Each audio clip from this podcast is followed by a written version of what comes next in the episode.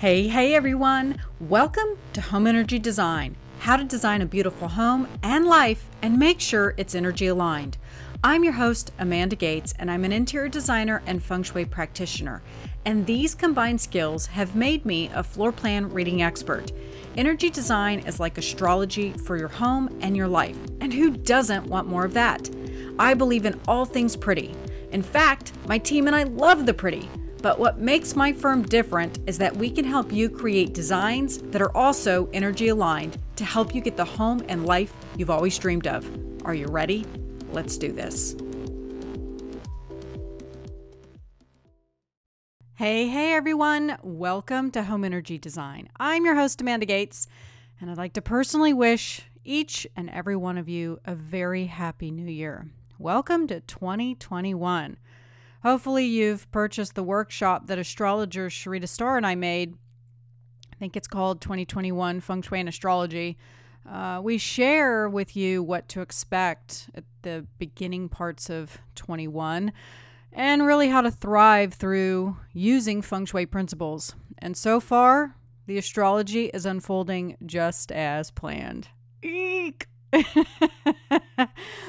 it's so interesting that Mars has been in Aries for the last six months, which is very unusual. It's typically only in a sign for about six weeks, but it was there for six months because it was retrograde. So when it transitioned into Taurus, then all of a sudden it's, uh, you know, putting aggression and energy in things that we consider stable. And so we saw the revolt in the capital. So it's like it it always says so in the sky. It's like this um, little peek into, hmm, things are going to get a little shaky. And they did.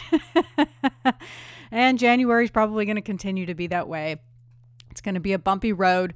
We've got a lot of weird things in the sky going on, uh, a little bit of aggression, a little bit of uh, shock and awe, revelation.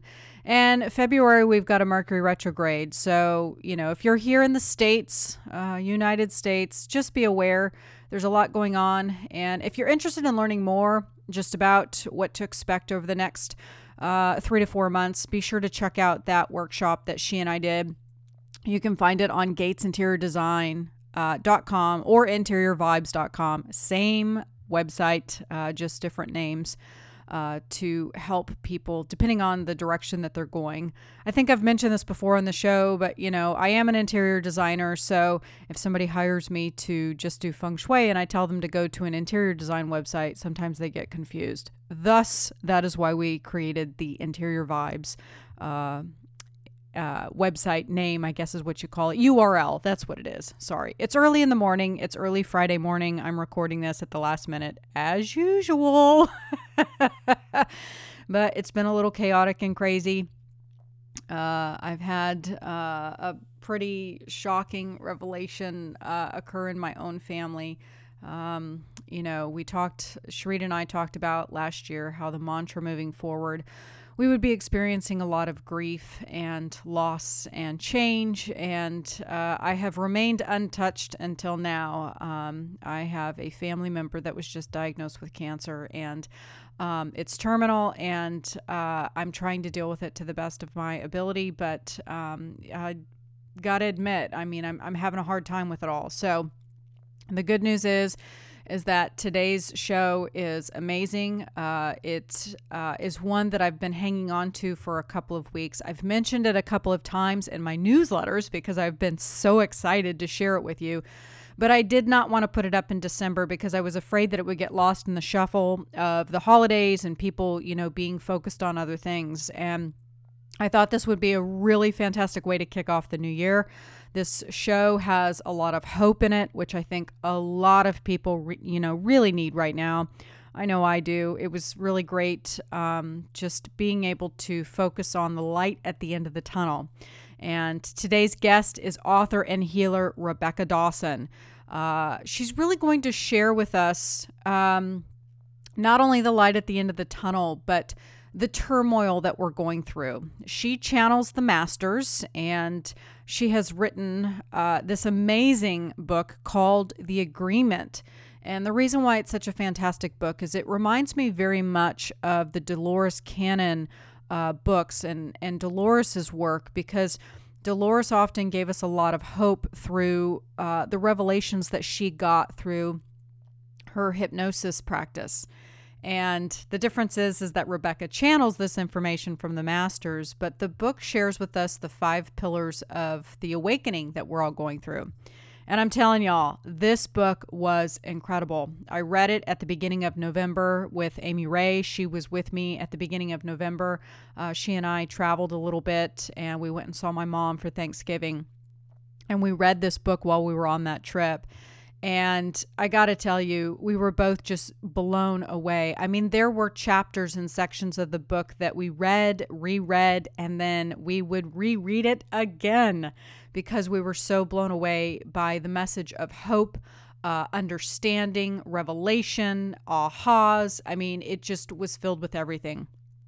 And the book talks about uh, the five pillars, which we're going to get to uh, into today in the show but it, it really explains the shift that is occurring and what we are all witnessing as we ascend. And you look around, and you know, I've mentioned this before on the show. A lot of people are calling 2020 a curse word, and I think a lot of people are like, Yay, 2020's done. That means 2021 is going to be better. And not necessarily. Uh, again, Sharita and I talk about this in the workshop, talking about the astrology. But, you know, especially here in the States, we are approaching a Pluto return. And so we've got a lot more chaos and turmoil to go through. But it's, you know, it's to help us see what's not serving us and what's not working so that a new system, an amazing new system, can emerge. And I've been saying here on the show, but, you know, it's hard to to listen because as you're going through it you're like no i don't want to hear this. But i've been talking about this for a couple of years now but the turmoil that we are experiencing is going to continue for probably the next 4 to 5 years but it will be worth it because we are emerging what we're going to hear more about today in the masters with uh, uh, rebecca's channels is that what's so cool is how much these modalities really coincide how feng shui, numerology, astrology, uh, Reiki, uh, channels, healers, everybody, mystics. It's like everybody's getting the same message in a little bit of a different way. It's all tweaked a little bit, but it's all messages of hope. We're all, you know, getting the same outlook in just a little bit different of a way. And so I think that's what we really learn from Rebecca today is that many things that she shares in the book are things that are going on around us. They're things that um, you can say, oh, yeah, that has happened in my life. And you learn that it's a, a whole part of the ascension, it's a whole part of the agreement. And remember, folks, we all agreed to be here at this time. Think about your life even five years ago. Have your friends changed? Have you moved? How about your relationships? How about your diet? If you're listening to this show, I'd argue that you're also becoming very open minded, very curious, and even highly spiritual. And even the evolution of this show. You know, I've always done a very woo show. I've always done a show about energy and you know, alternative therapies for health and wellness. But in the last, you know, even I would say the last five years, I've really taken it woo. And every year it goes further and further and further to the point of, I mean, I've got somebody coming on in a couple of weeks that I'll be recording with that talks about the various timelines. And that may not have been a, a show that I would have done five years ago. But now I'm going there. I don't care anymore. I want to get the information out.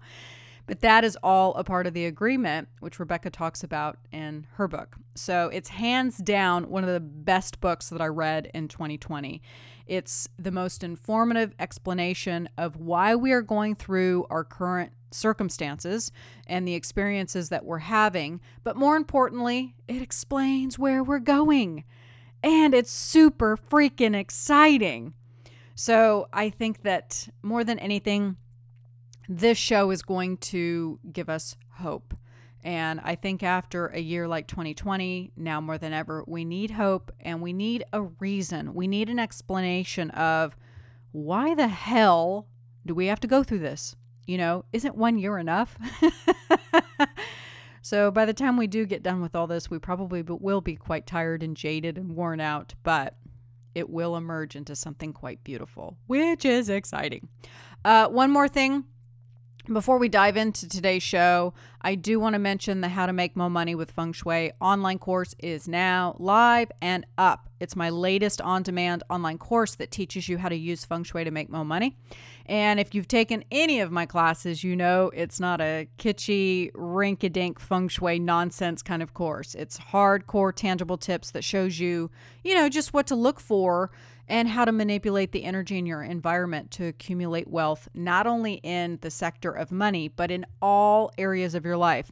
And you can find that on the homepage. I'll probably leave it up on the homepage for a couple more weeks. Um, and if you're listening to this afterwards, you know, maybe you're listening to the show in February or something.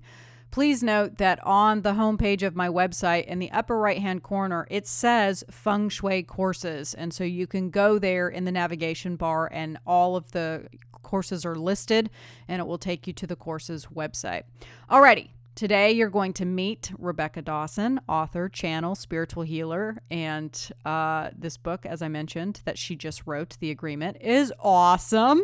So I recommend that all of you run out and get it. But you're going to learn today from the show about the agreement, the five pillars, and the light at the end of the tunnel that's taking us into the golden era.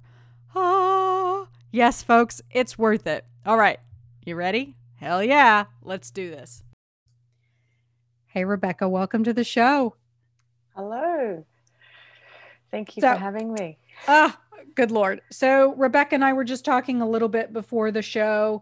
Um, I I can't even say that I'm super excited because words don't even express um, not only my gratitude but my level of excitement to have you on the show. It's you know, I feel like kind of a kid in a candy store when I have the ability to read a book that really changes my life. But I, unlike many people, I have the opportunity to read a book and write down questions and I get to go straight to the horse's mouth and and get answers. So I feel just incredibly grateful that I have you on the show today that I can go straight to the source and get my answers. So I think this is going to be great. Oh, I'm looking forward to seeing what unfolds. Oh gosh, uh, I I would really love to just dive into some of the hard questions, but I have to realize that the audience has not read the book yet, and so um, I want to start out a little bit slow and get them kind of caught up to my level of excitement here.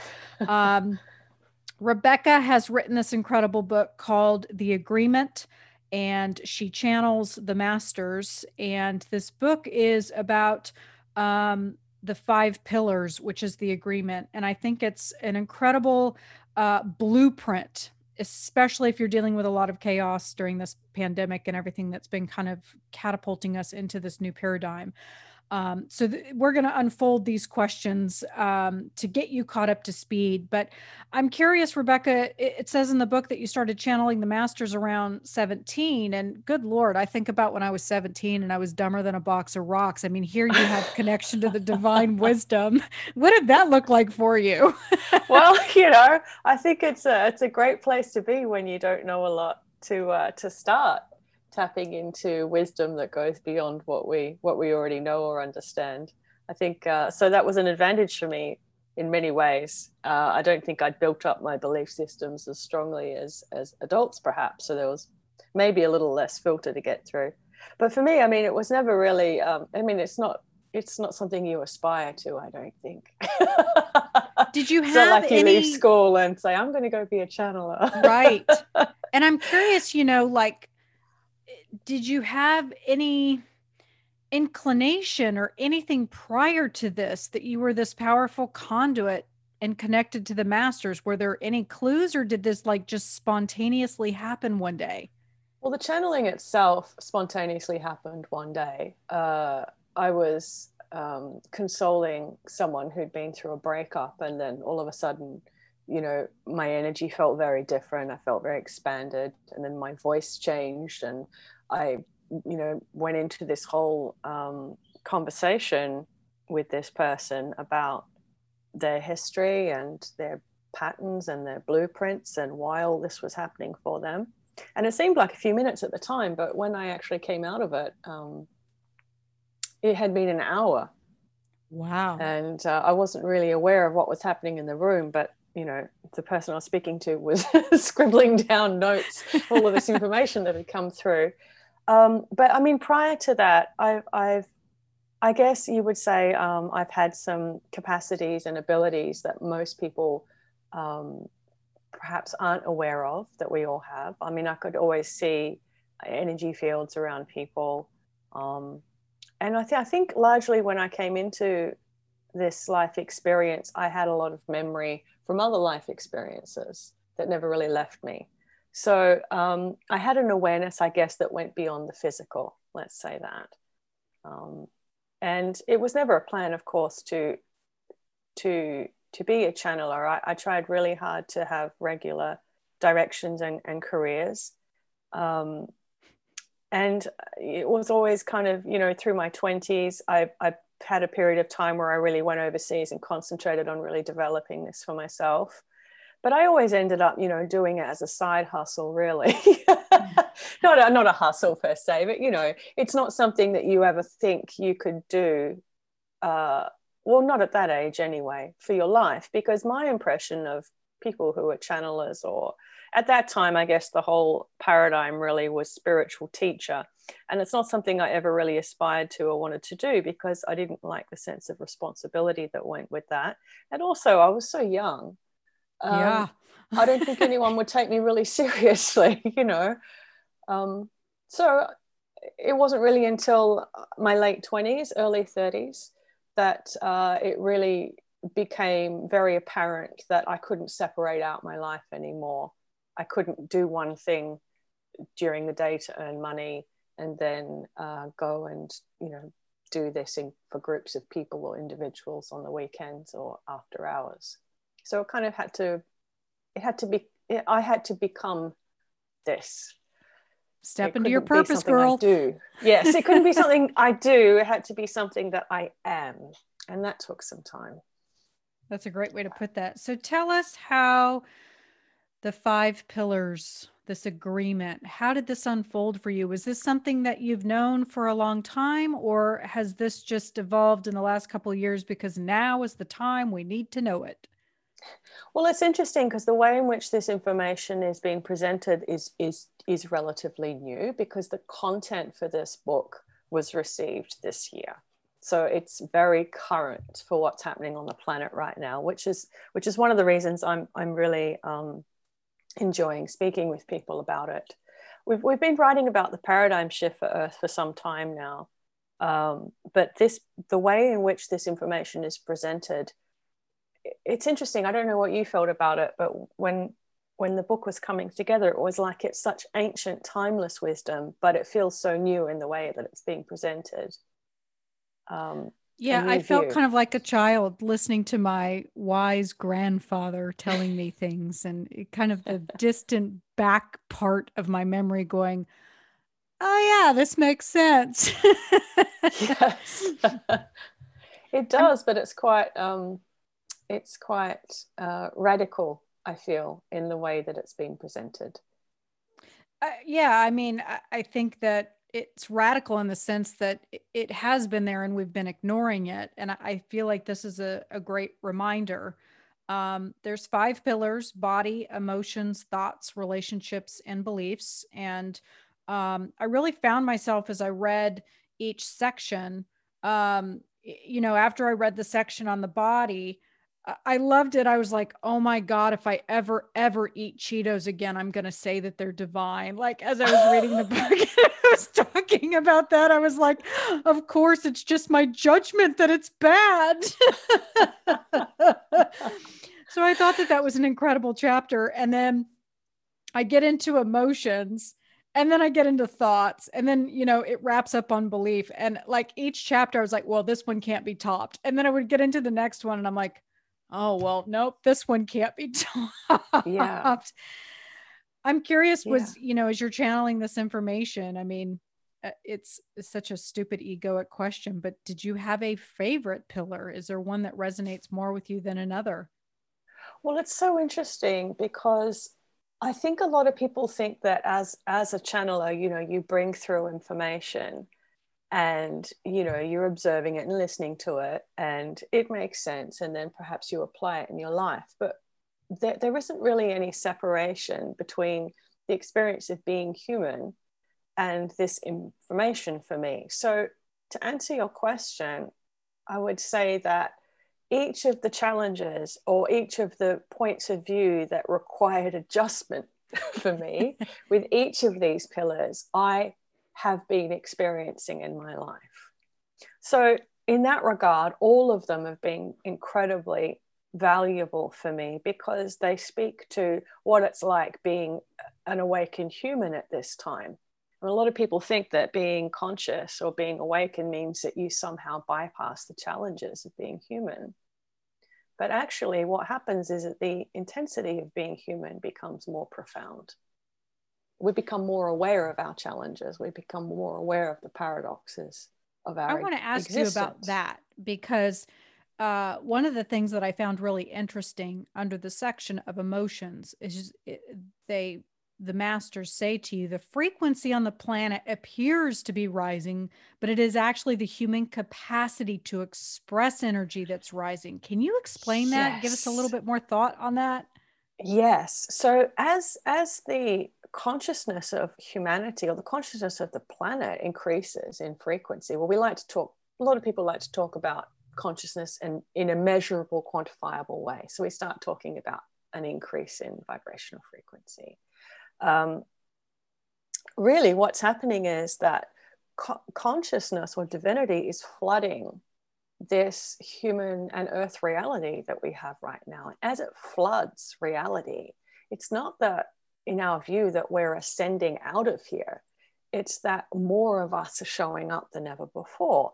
And when that happens, it's easy to have an understanding that the more conscious you become, the less you feel the intensity of life and the less you feel emotions, for example, or discomfort in the body or challenges with relationships and yeah what happens is you experience more of it so it's it's what i like to call an amplified experience of life it's like turning up the volume on everything and and for people who who go through an awakening that can really be quite unexpected in the beginning it can be quite joyful oh everything looks brighter Mm. Um, sounds are more beautiful. This taste is incredible for me. I feel so much love and gratitude in my heart. But we can't separate out the intensity of that human experience with the intensity of um, grief, for example, or mm. discomfort within the body, or noticing more the nuances in relationships that feel dissonant and resonant. so everything gets louder and and more intense. And I think for me, you know, this year every one of those pillars has been an incredibly intense experience and, and you can't really separate out the personal from the collective anymore. So for me like physically um, i actually had a heart attack six weeks ago. Oh my god. And that was really really intense. Um, i mean i'm fine and it was uh, spontaneous and the doctors don't really know what, what caused it so i'm very interesting case study for them right now. But it's the intensity of the experience of the heart. Wow. And in relationships, you know, um, there's been a lot of a lot of grief, and uh, a few close people people close to me have um, have taken their lives in the last few years, and that's very intense. So um, the information in here has been incredibly useful for me personally because it's allowed me to begin to appreciate life for the beauty of the intensity of the human experience rather than trying to experience one part of humanity and kind of move past or bypass the rest. Which is a very um, human thing to do, right? That's the ego 1000%. it really is. And you know, a lot of people contact me from around the world when they're going through this awakening and becoming conscious, and they say, you know, I think I'm regressing, or I've gone off my path, or somehow I'm I'm not doing this right because I'm feeling all of this emotion, or because I'm now feeling disillusioned with the life that I created for myself, or um, I'm, I'm experiencing aches and pains in my body. And they don't want to experience those aspects of life. They only want to experience, you know, the cherry on top of the sundae. Unicorns and pixie dust. Yep. exactly. but it's all of it. Life is all of it. I think that uh, what I liked about the the book is the thread that you talked about throughout all the pillars was the multi-dimensionality that we're moving uh, into into the 3D reality, which is basically putting us into 5D. And yes. in our circles, you know, good lord, I've been talking about 5D for at least the last 10 years. I mean, I really got into it with Dolores Cannon's work, which she started talking about it in the early 2000s. But I think I finally started to fully embrace it probably, you know, eight or nine years ago. But can you explain from your perspective, since you've you've got this uh, direct line to God, so to speak, as we all do, right? Uh, some more than others. Uh, this idea of what the hell is this 3D 5D thing? Like what what does this mean this multidimensionality? You know, I, I always have to think of my listeners as I've got people that have been with me for the full 10 years and I've got people where this will literally be the first show that they've listened to and they may have never heard this concept of 5D. So yeah. what exactly is happening? What does this mean? Well, I think it's a term that's used a lot that perhaps a lot of people don't really um, have an awareness of what that means, you know, on a practical level. So when we talk about dimensional realities, it's not just about a particular frequency that holds a dimensional reality. Overlaid on every dimensional reality is a, is a blueprint or a construct for how that reality operates. It's almost like uh, the laws of creation or the, the natural order of things for each dimensional reality. So when we were existing largely, where our attention and focus as humanity was existing largely in third dimensional reality, that construct for creation and life experience is very much based on cause and effect. So you have an intention for something, and this is the outcome. And we understand that principle in terms of how we understand our world to work. Um, it's very much about donating energy. It's about putting consistent focus on things in order to get things to move or to take action. And it takes a lot of effort and a lot of work. And we move sequentially, we think in a linear way. If you think about um, pushing a ball up a hill, you have to continually apply energy and donate energy to get that ball to move. And if you take your focus off it or if you move away, things can change very, very quickly. Third dimensional reality is also based on cycles, and it's a cycle of perpetual motion. So we tend to have the same experiences over and over again. And this is really what the karmic principle is being based upon, is the mechanics of reality for third dimension, where this continual focus keeps that cycle moving around and around. And we could look at that like a circle rolling along the ground. Uh, it takes a bit of energy and it takes a bit of effort. And I think that we apply this to every area of our lives. I mean, we're, we're taught that nothing in this life really happens without effort. And uh, we place our value on ourselves as humans, as how much effort we put into things, how much we can get things moving, if we can take action and make things happen, how productive we can be.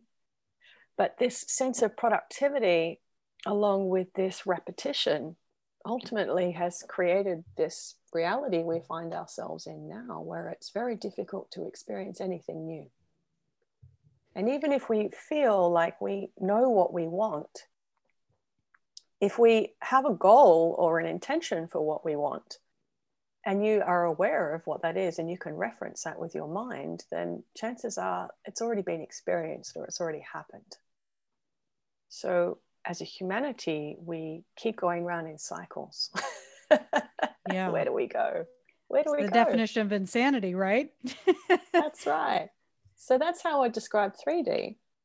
When we start moving into fifth dimensional reality, the mechanics for creation work very differently. So if you imagine that circle rolling along and the effort required for that, we now start to look at that circle becoming a sphere. So instead of being able to move backwards or forwards with that circle along a timeline or in terms of where we think our life's going, like a life path or a life journey, suddenly we're at the center of this sphere and we've got all of these different directions that we can move in. That ball can go anywhere. It's not locked in to a timeline or a karmic contract or a linear sequence of events. So all of a sudden, there's new options and possibilities. The rules have changed. We now don't have to go in a certain direction for what we think is progress. We can now move in any direction. And when we move in any direction, it also means that we can change our minds at every any time. We don't have to necessarily keep going in one direction, like a predetermined life path or fate, if you will. So this spherical reality that is 5D gives humanity real choice for the first time. Not choosing between A and B, move forward or move back, but I can go this way and this way and this way. So I, I liken it to being so used to ordering off an a la carte menu at a restaurant where you go in and I'll choose one one uh, appetizer and one main course and one dessert and I have to sacrifice the other things on there. We suddenly find ourselves in a position where there's a buffet of possibilities and we get to choose again and again and again and again. And this is how a new reality gets created. So, if we want to create a new earth, we have to have new potentials and possibilities, not be tied to our history. Which to so, me is super exciting. It is. It because it's it really is freedom. But the key to to really stepping into fifth dimensional reality is not just your awareness of it, it's also giving yourself permission to choose continuously. Because if we think about our daily practice in life, we don't really choose a lot. A lot of what we do is automated and habitual and based on decisions we made a long time ago. I think what uh, under the thought pillar on page 92, oh my God, this resonated so much with me it's called disengaging thought from the linear reality which is exactly what you were just talking about. And in this section you say the or i should say the masters you channeled through say motivation does not exist if there is no sequence of thought to accompany it. You may have a sense of being completely void of any direction with your thought. Many awakening humans are experiencing this, but are translating it into an experience of having no motivation. Mm-hmm. Indeed, many are not feeling motivated to do anything at all. Why? Because the way that thought is expressing through human consciousness in your system is changing. This gave me permission because I keep thinking, I can't tell you how many times I have told my girlfriends this year, I'm so unmade, unmotivated. I should be doing more. I should be getting more done, and I don't want to. and I've literally used the word unmotivated. I can't tell you how many times. This gave me perfi- yes. per- total motivation or uh, permission to not have the motivation and to just be. Exactly. And eh, look, it's not a permanent state of, of apathy when we find ourselves in that place. I think, you know, the mind gets so alarmed because it thinks, oh my gosh, I'm, I'm going to be like this forever. so we start scrambling around looking for something to move towards. But when you understand spherical reality and you realize that you're sitting in the center of your reality, there's nowhere for you to go. It's now about allowing your attention to graze. You stay exactly still where you are in your presence. And where is my attention taking me in this moment? Where is my gaze resting? And that's such a powerful beautiful alchemical experience because when you allow your gaze to move around you in all directions, there's a huge surface area on that sphere. The power of your gaze has the ability to ignite a new experience. And suddenly, oh, there's something there that you didn't know even existed a new possibility, a new doorway yes. for life. I love that. And you also you follow up this is from page 105. It says if you are experiencing a breakdown in your thought process, an inability to project far in the future, uh yeah, or to be able to anticipate direction, uh I can't, and indeed a lack of enthusiasm, uh yes, to do anything that has already been done, understand that you are sitting in the most beautiful center of the cosmic eye of creation. I mean, again, I was just like, oh, thank God. Amen. Hallelujah. I'm okay. I'm not broken. yes. And I think, you know, we're so goal driven and yes. taught to be goal driven because we're taught that we live in a reality where we need to build up charge within us, build up energy, and then apply that energy and donate it in order to get life to move. And and it's just cosmically so unnatural, but we're so used to donating energy to make life happen. Mm. Um, and yet, life happens in the most beautiful, natural, unexpected, and delightful way if we put ourselves back into the center and start to become available for what's possible instead of trying to make it happen and it's really it, it, can be very challenging for people to step into that because when you first do as i'm sure you're discovering as i've been discovering it's very easy to feel guilt and shame around that. I feel guilty. I'm not being productive. What is my value here? How am i contributing to society? How do i measure my own worth if i'm not making something happen? Well and the the judging. This is at the top of the show. I was talking about telling my Cheeto that it was divine. On page 126, there are many conscious humans who have been having experiences with things they would normally choose to reject. It is a time for you to embrace the totality in every experience. You describe an experience that you had considered unhealthy. Can you give yourself permission to see it as something divine that is arising, uh, aka Cheeto? How challenging is it for you to see divinity within something that has been judged so harshly? Perhaps your consciousness is giving you an experience of what it is to taste all of life. Oh my God, I love that. yeah. And that's just a Cheeto. Can you imagine how this world would be if we applied that to people? Well, yes, because then you follow up the master say how typical it is of humans to be so selective and judgmental. oh, it's true. They I mean, when you well. look at a landscape, you know, you look at out onto a beautiful scene, and you know, there's trees and perhaps mountains and and clouds in the sky, and every part of that scene makes up that beautiful whole. You know, we don't, as humans, look at that scene and say, you know, that tree over there on that ridge, that's a little out of place. We need to adjust that. That right. needs some work. or, or, the shape of that mountain, we just want to, you know, we want to make that a little bit more symmetrical. I mean, that's an awful lot of work. And we would never do that because we see it as abiding with natural law and we look at that and we say that is perfect. But if we apply that to a human landscape can you imagine looking at a room full of people and feeling the same way? That everything is just exactly where it needs to be and it's all perfectly divine. And yet we're the harshest when it comes to ourselves. So not only do we try and adjust the human landscape because we can't accept it in its totality but we are the worst with ourselves. I need to adjust this. I need to improve this. I need to work on this. I need to change this about myself and how I feel and how I think. So harsh with our own internal landscapes. It's interesting. Well, I think we're it? we can be quite harsh towards a lot of things um, and quite judgmental. And one of the things that I really loved uh, is this idea of expect the unexpected. And it says in here the human mind has always been conditioned to be very suspicious of the unknown because the mind for many thousands of years on the planet has been geared towards survival through separation.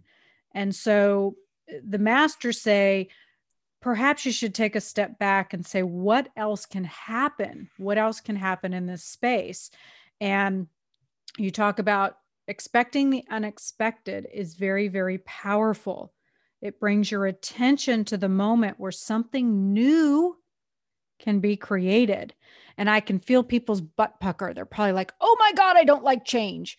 But we're really stepping into it sounds like uh, you mentioned a timeline in, in the book of about five to eight years as this is kind of this time frame is unfolding um, to really step into this space of stop being so hard on um, this idea of being motivated and having an enormous amount of you know enthusiasm towards pushing and striving and doing and just simply being and being open to this creation process of well what else is there and it's yes. quite very lovely space to be in it is, and it's you know it's preceded by this movement that I think many are experiencing now, from knowing exactly what they want to I have no idea what I want, and and not knowing what you want allows you to scary. sink into.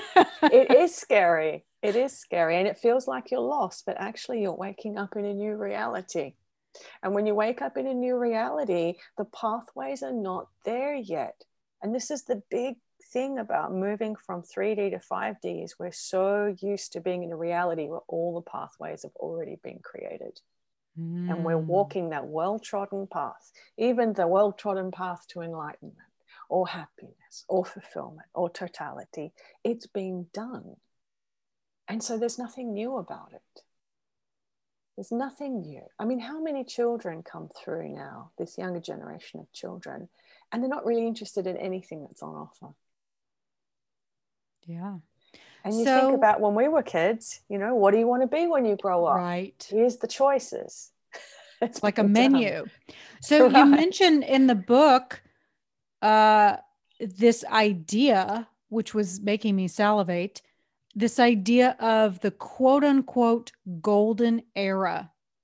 So, is the golden era this kind of paradigm that we're walking into, we're shifting into now, that's expressing itself that is essentially 5D? Or is the golden era something completely new and different? It's it sounds like it's something that we've never seen before it's really uh, introducing the earth reality to a new set of a new set of possibilities that's all geared for creation. It's all geared for creation and newness. And it really is a real renaissance period for the greatest human capacity which is creation. I mean the human design we are designed as humans to create and not to repeat or to be able to create repetitively and consistently. Because that's what we do with our with our days and with our years and with our lives. We we pride ourselves and value our ability to produce consistently. Now producing consistently and repetitively has nothing to do with creation. And we are mm. designed to be really the greatest creative species in this galaxy and beyond. Humanity was designed as the ultimate creative species. So, you know, when we think about how Earth is being referred to as the galactic Garden of Eden, why is that? It's because humans were designed to be able to come into this reality and say, what is possible? What new can I create? And if we look at all of the species of plants and animals and insects and, and even just all the different shapes of clouds that appear in the sky, it is so much diversity. The Earth is designed originally to have this diversity and continually change. And yet, as humans, we've come to believe that we're not supposed to change that much which is why we have all of these systems and requirements that demand. I think we're scared of it. I don't think it's that we're, I, I think a lot of people they find their comfort zones and it's the ego, it's the fear. You know, it's like they get into this place of, oh, what, you know, if I do that, this is going to happen. And I think that we've been conditioned. And th- I think this is authority figures too. Like you were talking about, what do you want to be when you grow up? Well, a lot of kids aren't given a choice. It's you're going to be a doctor or a lawyer. And it's like they, they get sh- kind of shoved in a box. And it's because, well, you have to have a good profession because you have to make good money because you have to be able to. So it's all these pressures. And so creation isn't even an option so right. It's and, fear, and fear, fear. Absolutely. And and it's not natural. It's not what we're designed for. So if we look to the natural environment on the planet, I mean, look what's happening now within our reality. And let's look at reality for a moment, perhaps as a as an extension of our awareness rather than something that's fixed. If we look at our reality at the planet now, how many species of plants and animals and insects are no longer available? or not in our view. Mm. Because the diversity of continual creation is not what we are cherishing and living our lives by. And so, Amen. what we're getting is more of the same. More of the same. It's a lot of cows on the planet right now, for example. and you look at agricultural practices, I mean, it's a dead giveaway, really, in my view. It's highly indicative of, of our earth reality as agricultural practices because it's consistency, repetition, and same greed. So explain to me, uh, you know, in my limited human brain, uh, you're talking about this this beautiful era that we're stepping into of you know yes i'm i'm not feeling enthusiasm. I'm not feeling motivated. Uh I have never had more lack of direction in my entire life than I have in this year and kind of questioning. I've been stepping back and questioning everything. And and this idea of, of creating something new is quite exciting and exhilarating. Uh, it's it's it's a great place to be. But then I also, you know, as I was reading that and, and learning more about this creation, I was like, well, what does that even mean? Like what am I supposed to be creating? You know, and then of course the ego gets involved again. Like, well, I have to think of something to create. So help yes. us understand like what that looks like. Is, is this is divinity going to step in and, and help us with this creation process or are things going to start you know you talk about the i don't know if i'm pronouncing this right the ekba that's going to yes. be opening up in us Yes. um, because I want to get into that sucker, man. When I started reading about this, I was like, oh, I want to know more about this because it's talking about speaking our truth. Um, it is. so so let's begin with the creation then, because you know, we tend to think that creation is something that's very concrete. So we have to create something. What we don't think about is that the way that we dream and imagine things and the way that we experience life. Experience is creation because creation is not an act, it is divinity itself. So it's the essence of who we are as humans beginning to come to life. Mm. And when mm. that happens, everything is new and it can be it can be really small things like suddenly i'm tasting this in a completely new way. Suddenly i'm hearing things i couldn't hear before. Suddenly i want to have this experience that i didn't even know that i wanted to have. And from that it eventually can become if if that is the design, something concrete, you know, that's new innovations for the planet, new artistic expressions, new systems and structures. And so the more concrete, I guess, tangible creations, it's kind of like when the experience becomes form. But really, at this time, we have an opportunity to think of creation in every moment how we see is a new creation, how we touch something and feel its texture is a creation because the experience itself is the seed that can then become something. So I, so I, feel like you're giving me permission to like just divulge and immerse myself in literally every single experience that I have.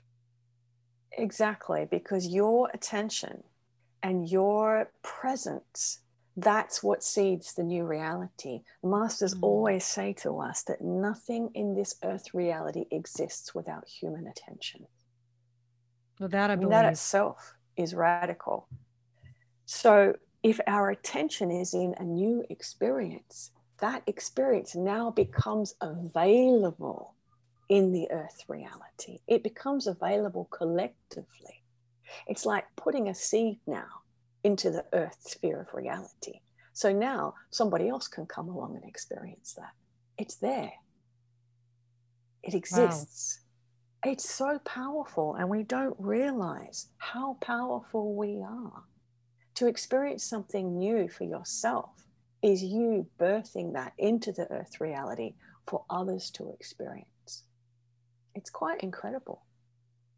Well, yeah, and, and really breaking down uh, the last pillar where I think it was the last pillar which is the belief. It's it's the belief that it doesn't exist and it's the belief that fear exists and that um, we have to go down the same path because if we don't we will get hurt or we will lose or there will be lack or it, it's that old paradigm the old belief and it's a matter of breaking through that and having the curiosity of what else could there be what else yes. is there you know what yes and, and i loved the idea too i exist i am which you also talk throughout the book like just eh, i felt like that was a great way if you're getting caught up in the cyclone of of the old 3d way of thinking you can literally just stop and say i exist i am and break out of that right.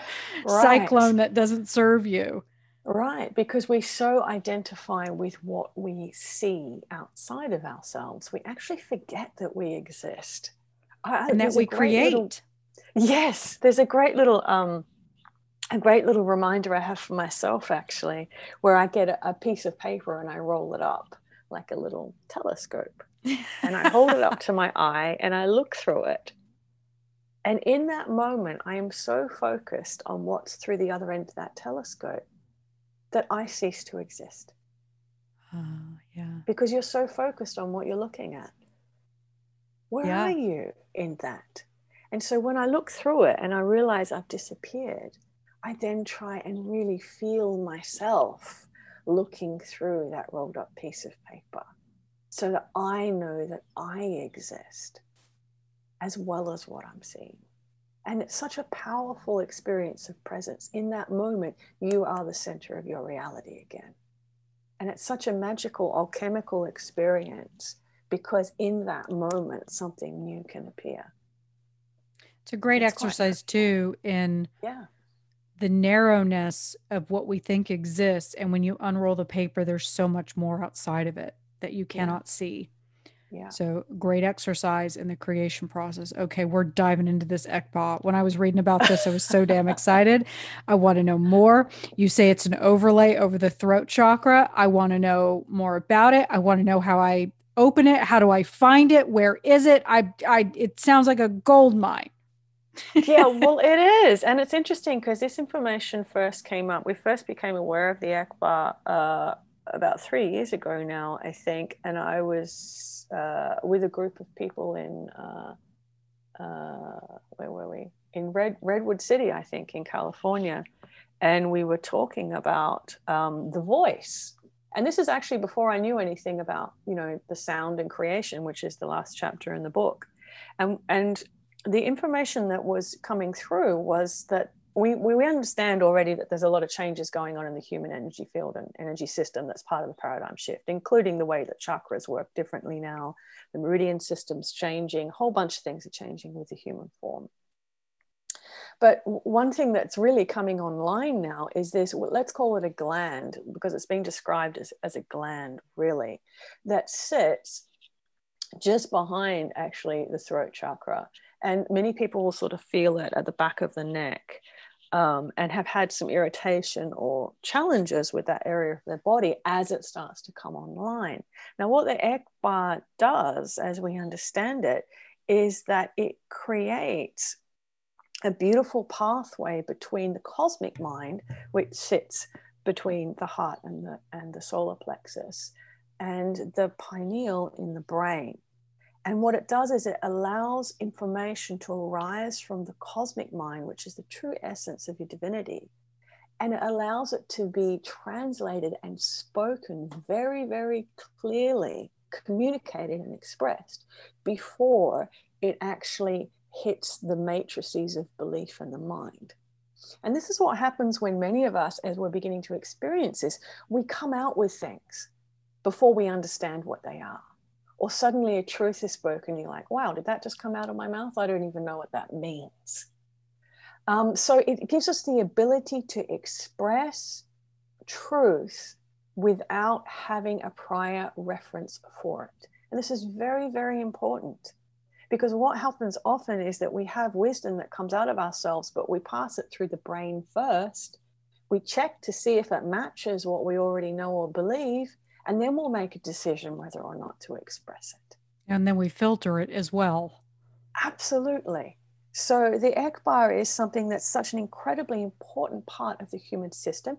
It's part of the original human blueprint and design, but it's been um, decommissioned over many years, like many other aspects of the, the human body.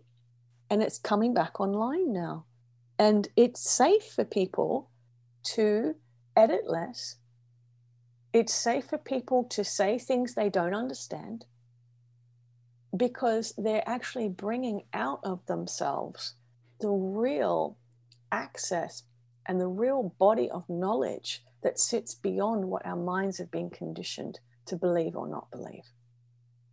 Is there any way that, I mean, is this just going to happen kind of spontaneously, or is there ways that we can work with this to allow this to happen? Or well, it is happening. It is happening. And for many people who are struggling to speak their truth at this time, what they're finding is that it's coming out emotionally instead. Mm. So hmm. people are spontaneously getting very emotional or upset, and they're feeling the tightness in their throat and the back of their neck and up into the jaw because it feels like something needs to be expressed, but I don't even know what it is. I'm yeah. feeling this, but I don't know why. I'm feeling, and for a lot of people, it's um, it's almost like an anticipation. I'm on the edge of my seat right now, and I don't know why. I'm feeling irritated and restless, and I don't know why. And mm-hmm. this is this energy coming up from the cosmic mind into the EKBA because something needs to be expressed. But because the brain doesn't know what it is, it's like preventing yourself from expressing it. That sounds nothing like the brain ever. Question everything.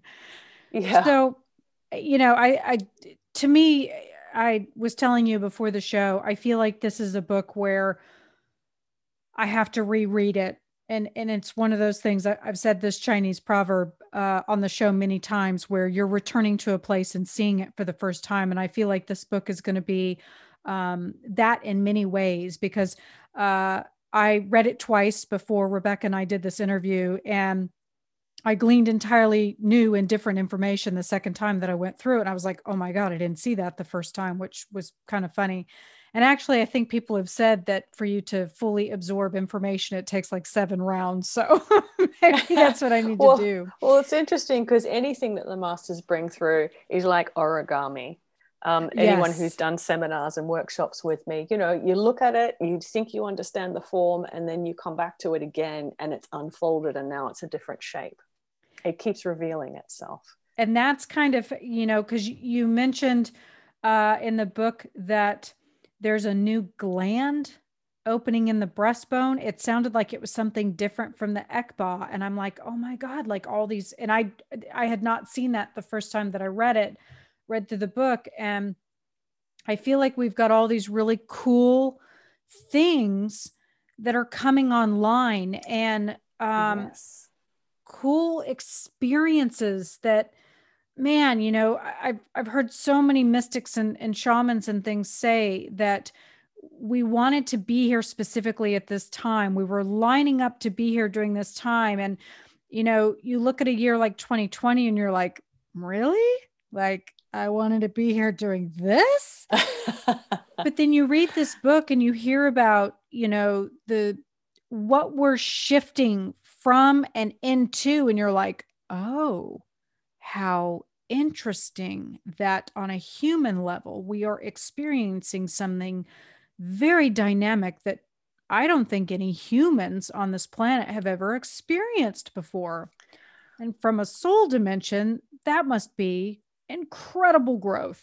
I have to tell myself it's incredible growth. well, well, we're experiencing things we couldn't experience within a perpetual cycle of life, where it's the same thing over and over again, and it's based on life and death. Well, the original human design, we're, we're actually designed for immortality. And uh, this is the first time that humanity is coming to the end of a cycle and not launching into a new one. It's the first time that we're actually moving out of the paradigm of cycle and cause and effect. And to do that, we have to stay here physically because this is the first time we're not going through a mass physical death mm. to be able to start a new experience. So we we're here, we're present, we exist. And what's what's being what's dying this time is our identities, our beliefs, our external systems and structures, systems of order that are not in coherence with natural law. The human continues on and everything else dies. Mm. And that's where we are. Anything that's not in resonance with natural cosmic law cannot continue to exist. And that's exactly what we're witnessing now. So, this is a very, very triumphant time for humanity. And, and it's a great time to remind ourselves that actually this is where we get to see the best of humanity. This so, in your opinion, humanity is terrible.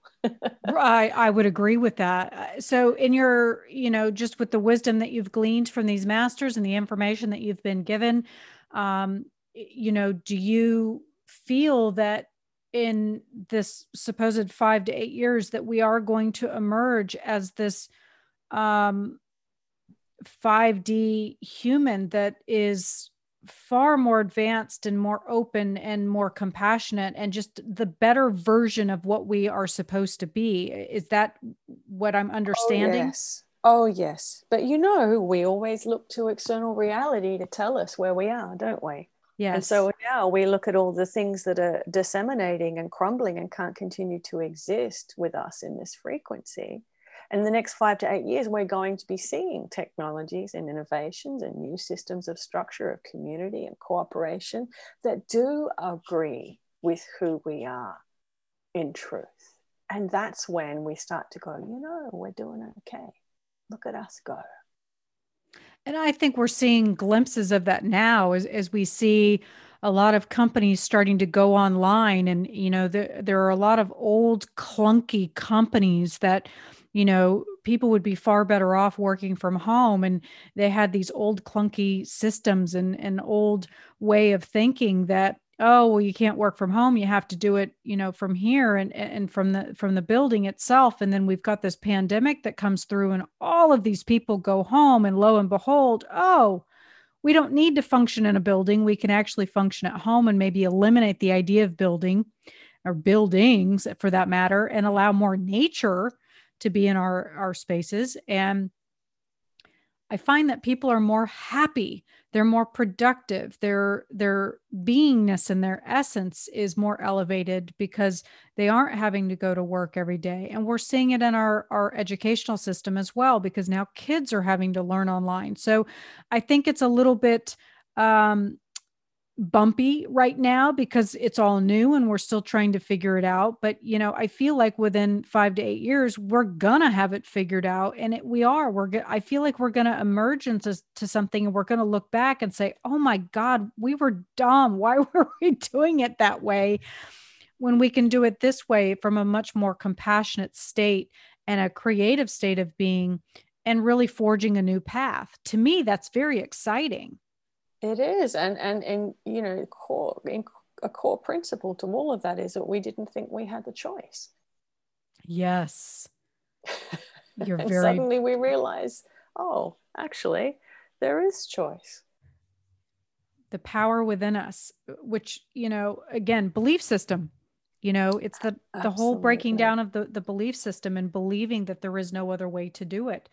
Um, I I just find that you know there's a lot of fear and chaos going on with the the pandemic and and i think that we are going to have a, a bumpy couple of years to to get through it but it's the belief system of knowing that we're waking up our truth is coming through um, we're going to emerge as a better version of the human um, and I, I i think it's really kick-ass that we've got all these things inside of our human bodies these meat suits that we wear that are starting to wake up and i feel like you know it, it's like the human version 2.0 that's coming online Oh, yeah. Well, it's the original version. It's what we were designed for. I mean, we're an incredible species, but we've become so, so conditioned to look beyond ourselves. We look beyond ourselves for belief, beyond ourselves for permission, beyond ourselves for truth. When, when it's us, we're bringing it. I mean, the body is incredible. I mean, just the things that skin can do right now. I mean, uh, scientists in the next few years are really going to be just discover what the skin is.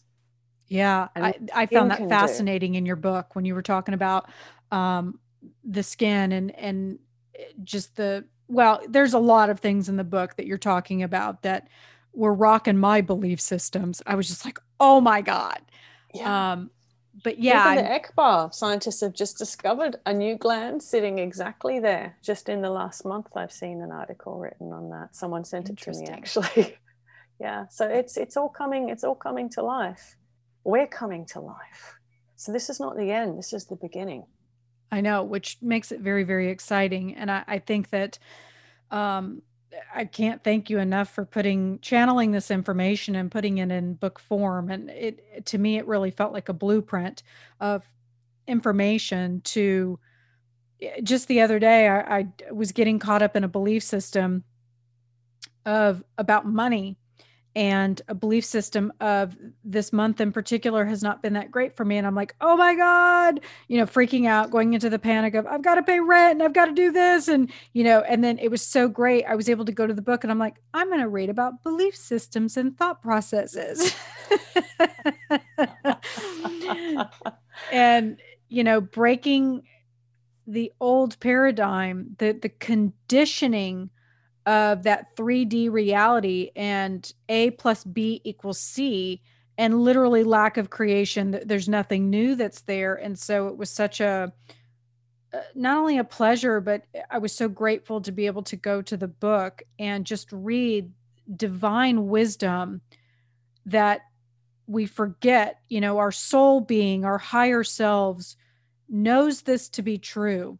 It knows this information but as the human we've got this brain that filters this information and, and we have amnesia and we don't remember this and i feel like this book is like a deep deep inner knowing that we've forgotten so it was such a great reminder to be able to go to it and to say okay amanda gotta take a step back quit freaking out well, we all do it. We all do it, don't we? Money's one of the most powerful beliefs that we have. Right? It's, it's, uh, a it, and I, I was telling my friend today i'm like i'm in a blip. I'm having a blip. I got to get out of my blip.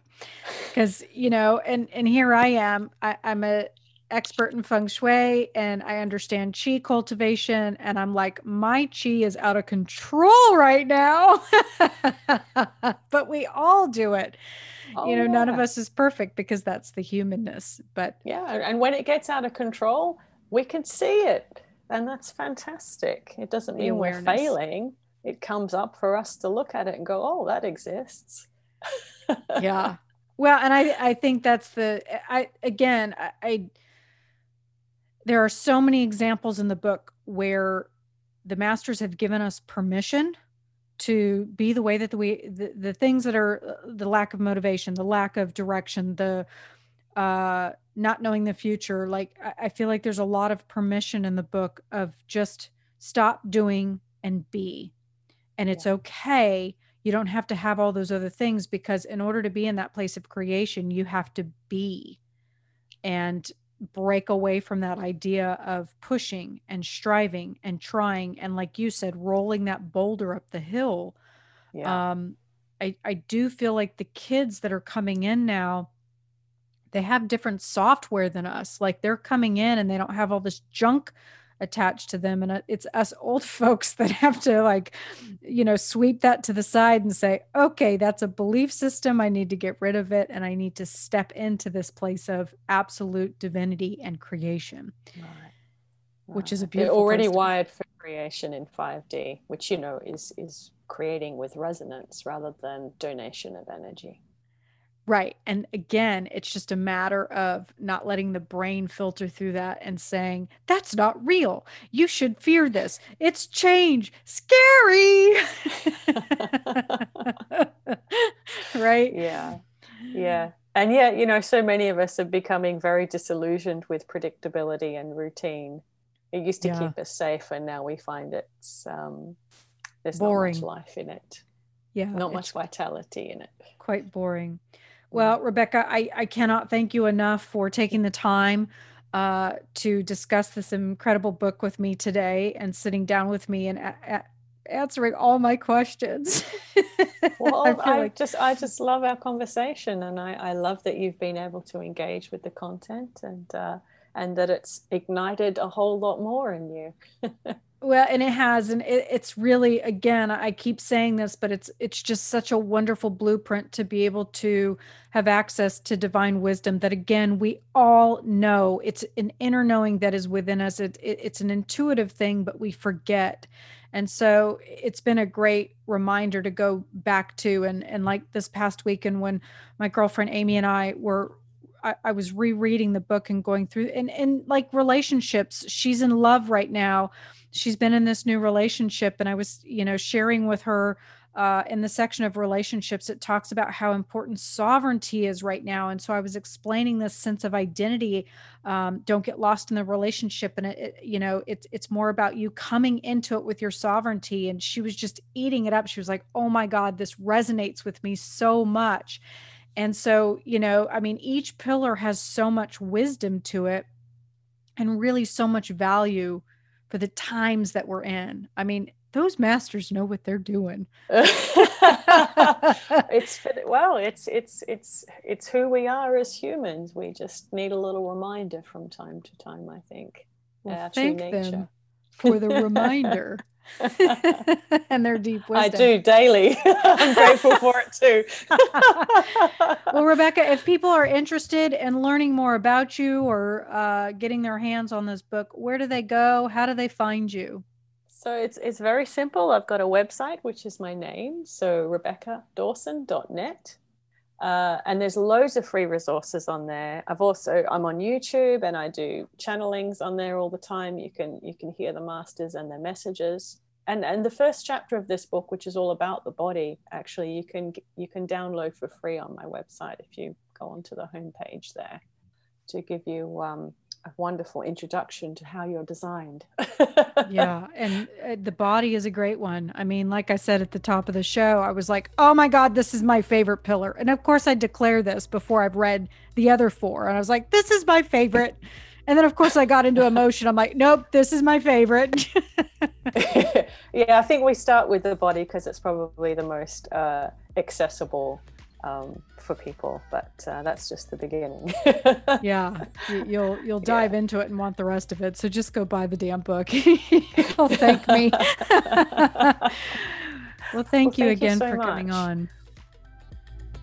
I want to thank you for listening today. I hope that you have really enjoyed this show. I know I did. It was so exciting to be able to read a book and then speak with the author, ask her questions, and just take a little bit of a deeper dive of more. You know, I think that if you're going through a lot of turmoil and chaos and it's all very confusing, maybe it's very overwhelming if you're experiencing anxiety, I think this book just really helps you, as my teacher says, to take a step back, see the bigger picture, and have a greater understanding of the why.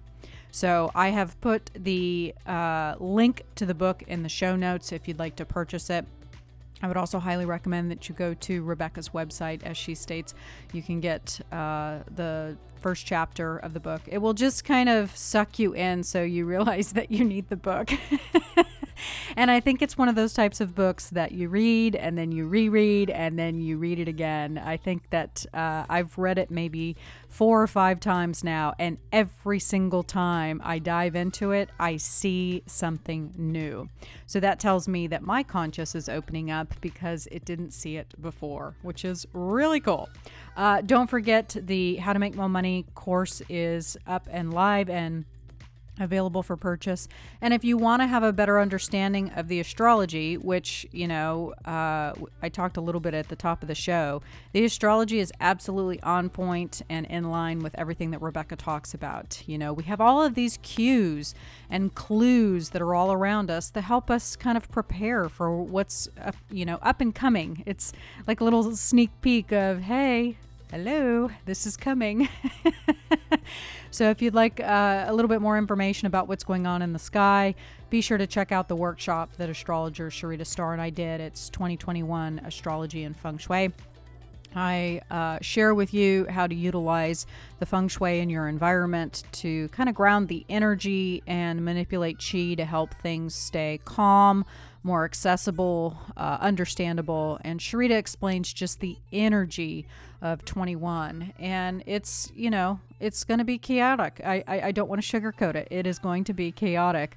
Um, and again, for a very good reason. We're headed into some very good times. All right, everyone, trust the vibe because the energy never lies.